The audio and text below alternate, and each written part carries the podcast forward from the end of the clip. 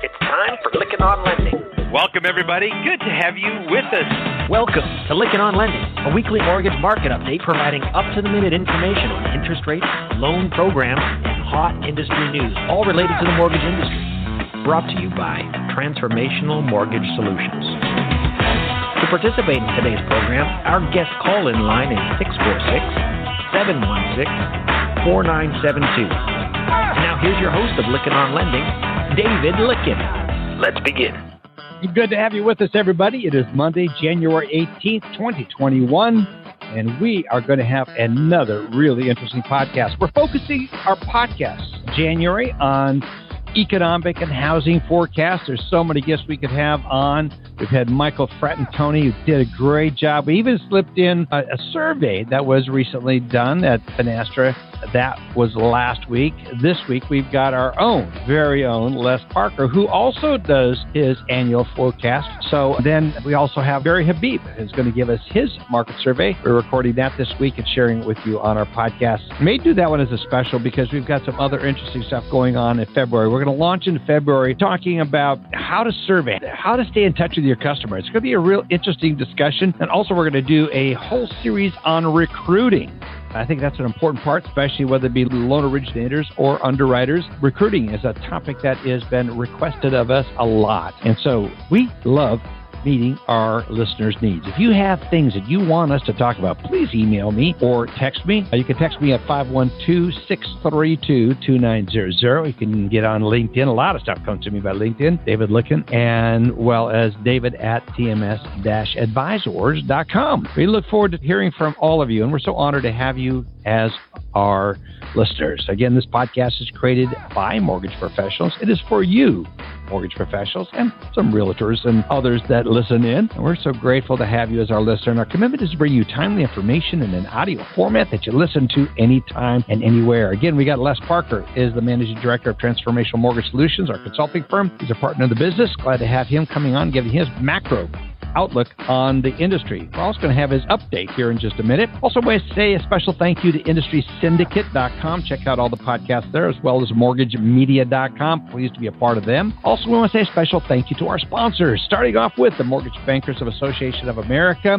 We had Michael Fratantoni as our guest, did a great job. Also, Finastra we had last week Dan Putney as our guest, did a great job on that, talking about the survey, as well as Lenders One and the Mortgage Collaborative. These two co ops do a great job of helping lenders and vendors get together in a more intimate setting and actually meet and talk about some of the issues. So it's really both of these organizations do a great job. I encourage you to check out both of them. We're members of both, and each have a slightly different focus, but they basically are doing the same thing for the lender members. Also, Community Mortgage Lenders of America. Listen to the interview we did on September 21st with Michael Jones, as well as Indecomm and Indecomm does a great job with their bot genius that they have that automates the middle office mortgage operations.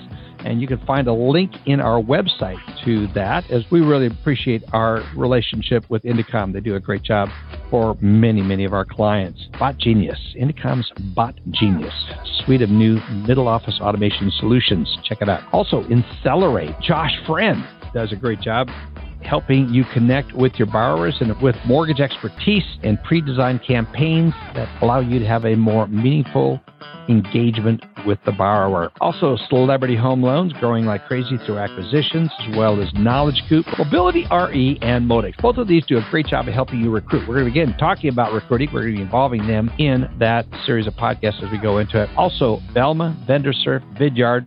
Check out all of these on our sponsor webpage our website. So good to have you with us. Also, a special thank you to Alice, Allen, Matt for their contributions each and every week.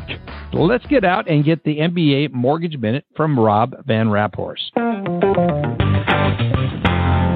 Hi, I'm Rob VanRaaphorst. Welcome to the Mortgage Minute and the latest news from the Mortgage Bankers Association. Last Thursday, the Treasury Department and FHFA released an amendment to the preferred stock purchase agreements governing the conservatorship of the GSEs. This amendment was widely expected as the GSEs were nearing the point at which they no longer would be permitted to build their capital reserves. MBA CEO Bob Broeksmit released a statement applauding MBA supported policy reforms in the amendment while also noting that certain elements of the amendment must be further analyzed to determine their market impact. MBA has engaged in extensive advocacy in recent months to ensure that any amendments to the PSPAs would not disrupt the mortgage market through a premature release of the GSEs from conservatorship. This outcome was successfully avoided. Also last week, President-elect Joe Biden announced the American Rescue Plan to provide COVID-19 vaccinations and additional economic assistance. The proposed $1.9 trillion legislation includes a broad array of new federal funding, small business support, and specific measures that impact housing. That's it for now. Thanks for joining me. Good job, Rob. Love, thank you, MBA, for all that you do to keep our industry in tune to what's representing us on the Hill. And that is no small task, but as diverse as our membership is. And speaking of membership, you should become a member of Mortgage Bankers Association of America. Also, be sure to sign up for the Mortgage Action Alliance. You can do so at the website. Also, go to the App Store and sign up for Mortgage Action Alliance or MAW. You can have your voice heard right from your smartphone. Les Parker is here live, but before we listen to him live in the Hot Topic segment, we're going to listen to what he and Gary Canterbone produce each and every week. And then we're going to be really diving into in the Hot Topic segment what is the meaning behind some of the songs and why he does some of the things he does. But let's listen to this week's macro view of the markets. Les? TM Spotlight Soundbites is brought to you by Power Seller, making hedging easy. Win when stocks fall at ARK. Beat again, and the vultures all start circling. They're signaling. We're out of time, but will bonds rise? COVID 19 and fiscal policy capture the market's attention. Will deflation emerge as a risk again? Or does global growth spark higher than forecasted inflation? With the dollar poised for modest short term gains, look for rates to drop about an eighth. But the long term U.S. fundamentals and monetary policy point to a weaker dollar, higher inflation, and higher rates. Expect an uneven path, but don't be surprised. Bonds will still rise. These views are my own. Want more? Go to tmspotlight.com you want more, just stay to the hot topic segment because we're going to dive into that and a lot more. I love the music parodies that uh, Les works with. How much time does he spend trying to figure that out and mixing that in? It's a, a lot of work. I appreciate it. So good to have him with us. Alice Alvey is here live, and she is past COVID. So pleased to hear the good health report and that no one else around you got it. So good to have you with us, Alice Alvey. She is CMB Vice President of Education Training at Union Home Mortgage, and she's got this week's legislative update. Alice? Hey, Dave. And I'm so excited to have Les on the show that I know I'm going to need to leave lots of extra time. so, especially on economics, right, which he's so knowledgeable yeah. of. So, I just want to follow up on my last report. It wasn't last week, it was the week before. I had talked a little bit about the Federal Housing Finance Agency's request for information on the appraisal related policies yeah. and practices. I still think this is a really big one. Lenders need to get their voice heard on how this might, some options that might benefit the industry, things that we think are a concern. And then subsequently, I wanted to point out today, since it is Martin Luther King Day, and I always mm-hmm. like to make sure we talk about our industry and how we are doing as far as fair lending. And an interesting aspect of this RFI is whether or not there appears to be any discrimination or impact to appraisals that are negatively impacting certain high minority areas? And are these neighborhoods being negatively impacted by either appraisal waiving or just the way appraisers may be viewing one neighborhood over another? So it's an interesting aspect of this particular request for information. And so the verbiage that they use in here, I think, is interesting. So if you can bear with me for just a minute, I'm going to read right from the RFI. So these are not my words. This is right from the RFI that it says a 2018 Brookings Institute study found systematically lower median listing prices in majority black zip codes. Studies also show that there may remain significant disparities in valuations for properties in minority neighborhoods despite substantial efforts by the appraisal community to improve appraisal and valuation methodologies. So there's some great reading in here to really take a look at are there differences, right? If you had two like neighborhoods right by each other, are the appraisers going farther away for a comp and taking racial composition into the discussion or into their evaluation to either keep a value higher or a value lower. And this is something that FHFA is looking for information on. So as we all need to take time to look at these RFIs, every company should be responding to this type of information certainly take a look at the appraisal aspect of it. But on today's day, in honor of Martin Luther King Day, to provide real information on does there appear to be disparity still in the appraisal process that needs to be addressed? So that's my message for today, Dave. Yeah, well, this is such a special day. I, I respect that man so much. And you read so many things about him and the sense of humor that he had. That was one of the things because he came off rather serious. But when you're with him one on one, what a wonderful and amazing sense of humor and literally moments before he was shot and tragically killed, they were talking about the joking that was going on in the hotel room just beforehand. So, tremendous respect to that amazing, iconic leader of our nation. And so, yes, happy MLK, Martin Luther King Day, and we do honor him. Thank you, Alice, so much for bringing his name up. Now, let's get on over to our good friend, Allen Pollack is here with the tech update. Allen, what you got? Hey there, David and everybody. I feel like I always say TGIM, but we only do the podcast on Mondays, so TGIM. yep. So, anyways, let's move along. So, our first Vision technology we don't hear much about. I saw it in I think one of the MBA or Next Mortgage News or one of those emails. They have new pricing plans. Um, not a big news thing, but you know why it's important? Because it's technology solution. You can't do reverse mortgages without technology, I believe. Anyways, if you're going to do reverse mortgages, you, you got to have the technology to support it, especially if you're going to be efficient and you're going to know how to correctly do it. So take a look at Reverse Vision. New topic, by the way. Black Knight Financial introduced something called Seller Digital. It's a correspondent lending platform. They support two way communication between the seller and the purchaser. It includes all of their technology, their decisioning technology, their AI technology, integrated well into their platform they've got all the right parts to make this happen. So do many other vendors out there. But being a sponsor of our program, I wanted to make sure that we mention this. I haven't seen it myself, but check it out. Black Knight has uh, a new correspondent lending platform. Reggora, David, we've talked about Reggora in the past. They just yeah. raised 30 million in a Series B, 45 million total since since start. It was just led by a company called Spark Capital, who was mentioned that they also invested in companies like Twitter, Wayfair, Plaid, and Slack. When you look at something like 30 million, what do you do with 30 million? Believe it or not, it goes fast. The article didn't talk about if there was any kind of debt or anything like that, but I'll tell you, it said that they want to support technology and engineering investments to scale the company. What does that mean, right? For some of you folks listening, you may be wondering, why do you need 30 million for that? Well, if you think about it, to scale the company, you need sales. You need to be able to expand your infrastructure and you need integrations. You need to be able to provide well integrations. It's great to have technology. It's hard if you can't integrate with everybody and you can't offer that universal kind of workflow. So I'm not saying specifically that's what they need, but when you ask the question, what does $30 million do when you say you want to support technology and engineering investments to scale? That's what it does.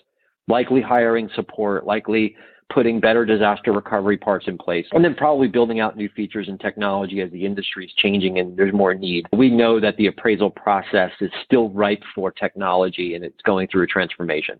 So hats off to Reggora. 30 million is a nice investment. Plaid and Visa, by the way, last week called off the acquisition deal. Actually, Visa called off the acquisition deal. There's been some scrutiny around it as to is it a good deal or not? Like, can it be done? The regulators weighed in, and I think Visa broke it off. There's going to be a lot of legal fees. What I read is that the deal could happen, but it's going to be a difficult road to drive down. So the reality is they called it off. Who knows what the true reasons were? Antitrust issues possibly there. I didn't get that. But yeah, I, I read the same thing. I, I didn't go deep enough into it, but the deal's called off. Now, the next thing here, and we could talk about Plaid another day. I've got some feedback and interesting things on Plaid. But uh, Situs AMC, so they've done four total acquisitions in the last six months. They just acquired a company called Ready Price, which is a, a, product and pricing engine in our industry. It's on the newer side of PPEs. Uh, they're looking to expand into MLO tech. The deals that they've done, they acquired a company called R Squared, which is commercial real estate validations, evaluations. They acquired a company called uh, Cone Financial Servicing and Asset Management. They have a platform called Truist. It's commercial right. real estate servicing. And they mm-hmm. also acquired LogicEase from Compliance Ease.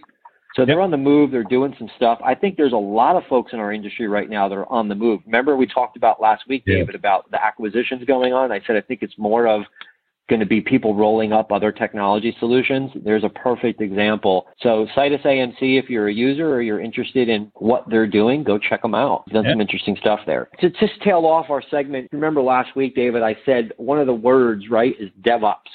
And it's a word that us as lenders, if you're listening as a lender, you have to make sure that you know and understand how your vendors are managing and handling DevOps. We talked about making sure that you're up to snuff for 2021 due diligence and your vendors and you know what's going on. DevOps is the process in which it's not software development, it's the process in which the infrastructure, the the servers, the systems are all in place for your vendors or for yourself if you have technology and no longer is the head engineer managing the servers or making sure the database is running correctly and the disaster recovery plan is placed. These positions have expanded. And some point last year, we talked about the difference between a CIO and a CTO.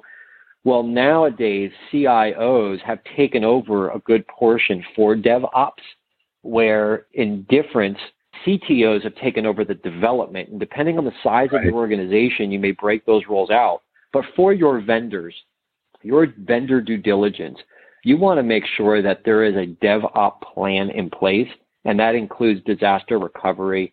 You want to make sure you understand what true downtimes are, how frequent software upgrades are occurring.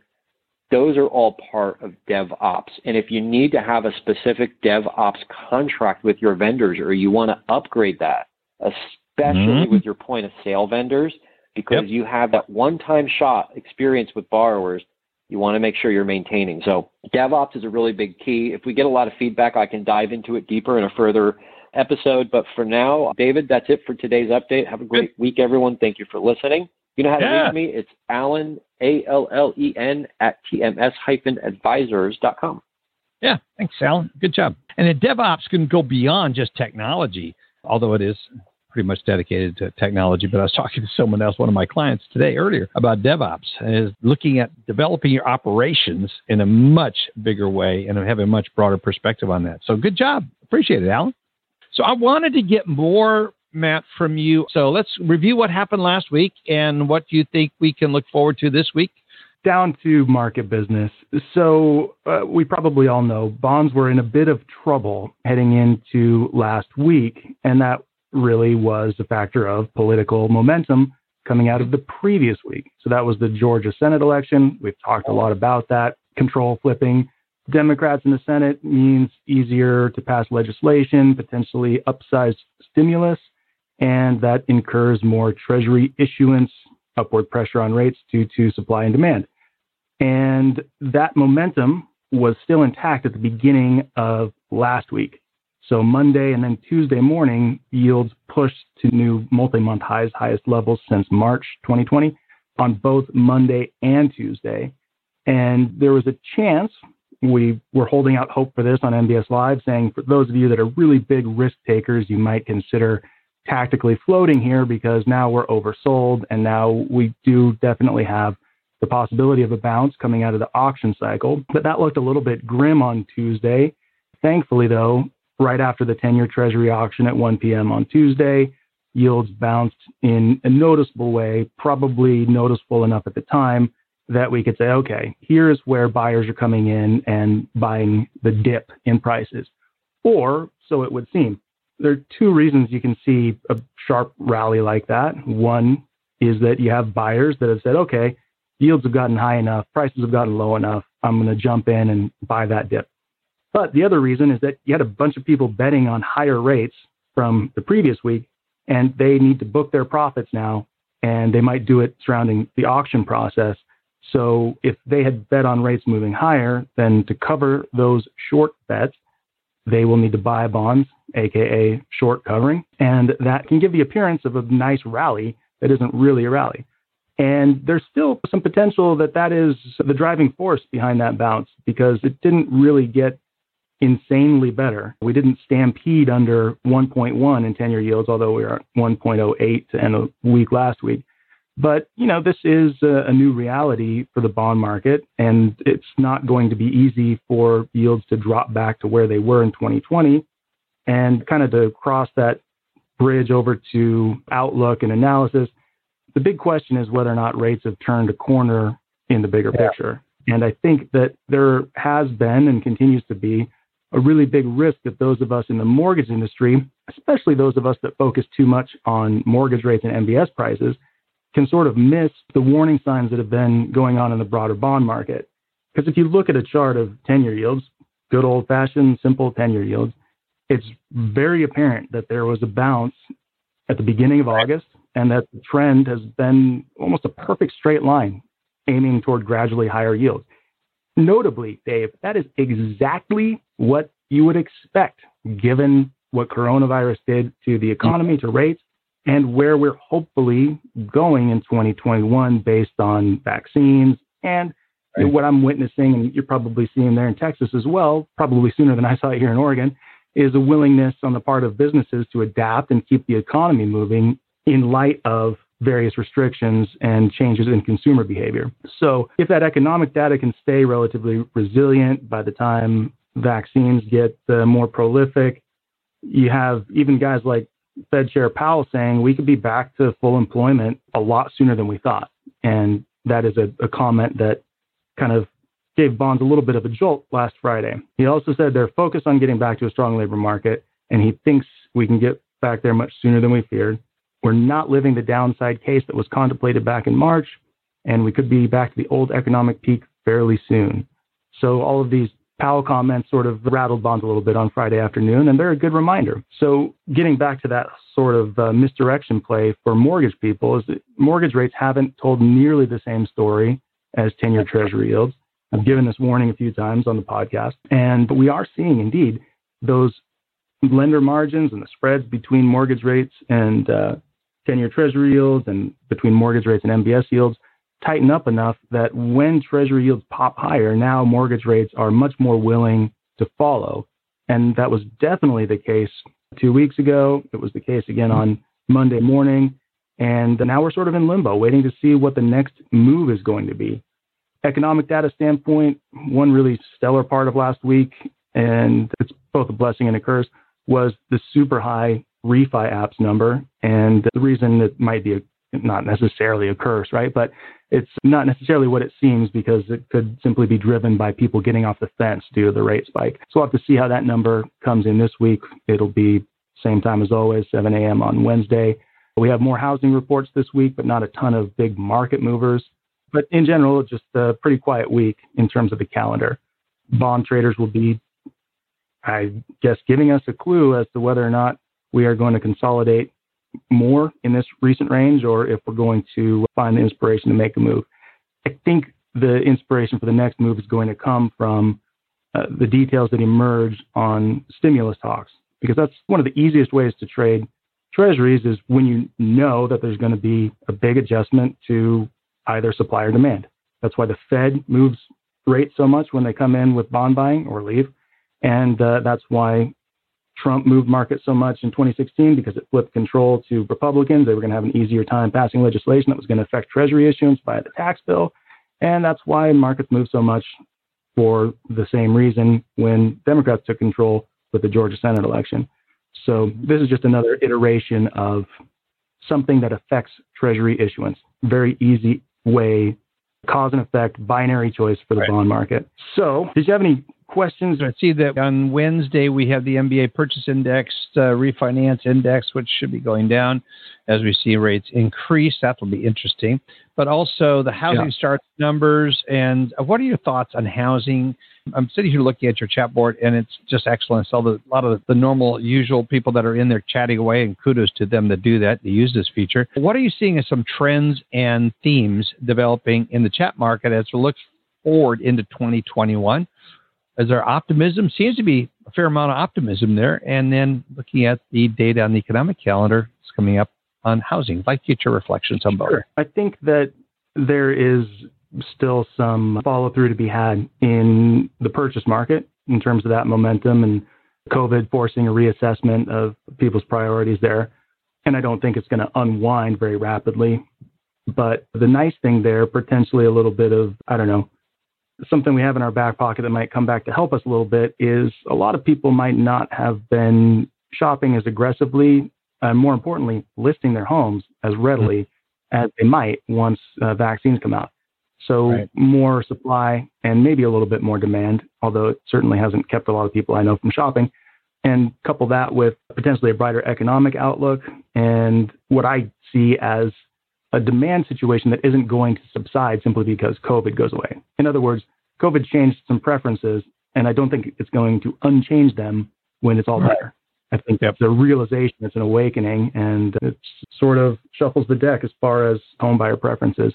There is some optimism in the chat as long as rates stay in this range, but I think your average MBS Live user and probably your average savvy loan originator understands that 2020 was an exceptional year. We're not likely to have another one of those anytime soon. We will have another one at some point. Rates will be at even lower lows at some point. We'll have mortgage rates in the 1%, high ones at some point in our lifetimes, probably. And it's impossible to say if that's in two, three years or a decade or more. It could be either. But I think 2021 is not going to be the year 2020 was, and that's probably one of the easiest economic calls as far as outlooks go. The nice thing for people that like low rates is it could be challenging to get the economy back to pre-COVID levels in terms of employment because we're still so short in terms Yeah. of the total number of payrolls. Unemployment rate's doing good, and that might fall lower, but the the total number of jobs out there is still roughly 10 million short of pre-COVID levels. And if we're only adding a couple hundred grand a month, that's not obviously we're not going to be there in 2021. So that comment is a little bit mystifying when Powell said that last week. That helps keep a lid on rates. And if for whatever reason something kind of bad happens and maybe the stock market corrects a little bit because rates went higher, then that all acts as sort of a natural self fulfilling prophecy of slowing down the momentum of higher rates. We saw that in grand fashion in late 2018 when stocks started tanking. It fed on itself and there was momentum coming out of stocks into bonds. And some people would argue the whole reason stocks began correcting was because rates had gotten so high, or at least that argument was made by some. So that could be uh, repeating a little bit in 2021. I think purchase market's going to stay good, refi market's going to tighten up, and uh, the economy will be dictated by how we get through COVID and vaccination, and really where the the chips fall in terms of which job losses are permanent, and maybe there'll be some entirely new sectors coming out of this that will Yeah. help offset that. So a lot going on. Matt, thank you so much for being here. Let me rearrange your segment or to the end because I wanted to get that as a kind of tee up for what we're going to get into in the hot topic segment. But I'm very grateful for your participation. I love your heart to stay as middle road as possible and, and stay focused on what we need to be focused on. And you do a great job of that with mbslive.net. For those of you that want to get subscribed, you should. There's an extended trial period if you put in LOL in the sign up code area. So, Matt, thanks so much for making that available to our listeners. Folks, that wraps up the first part of our program. Next week, we've got Doug Duncan joining us. Doug is the chief economist for the Fannie Mae. Be bringing out his 2020-21 housing and economic forecast. So be sure to come back next week. And thank you so much for tuning in. Special thank you to our sponsors, Finastra, Indecomm, Insellerate, Mobility RE, Modex, and so many more. Check out our sponsorship page. Have a great week, everybody, and look forward to having you back here next week. You've been listening to Lykken on Lending, a weekly mortgage market update with your host David Lykken of Transformational Mortgage Solutions. Join us next week, and thanks for listening.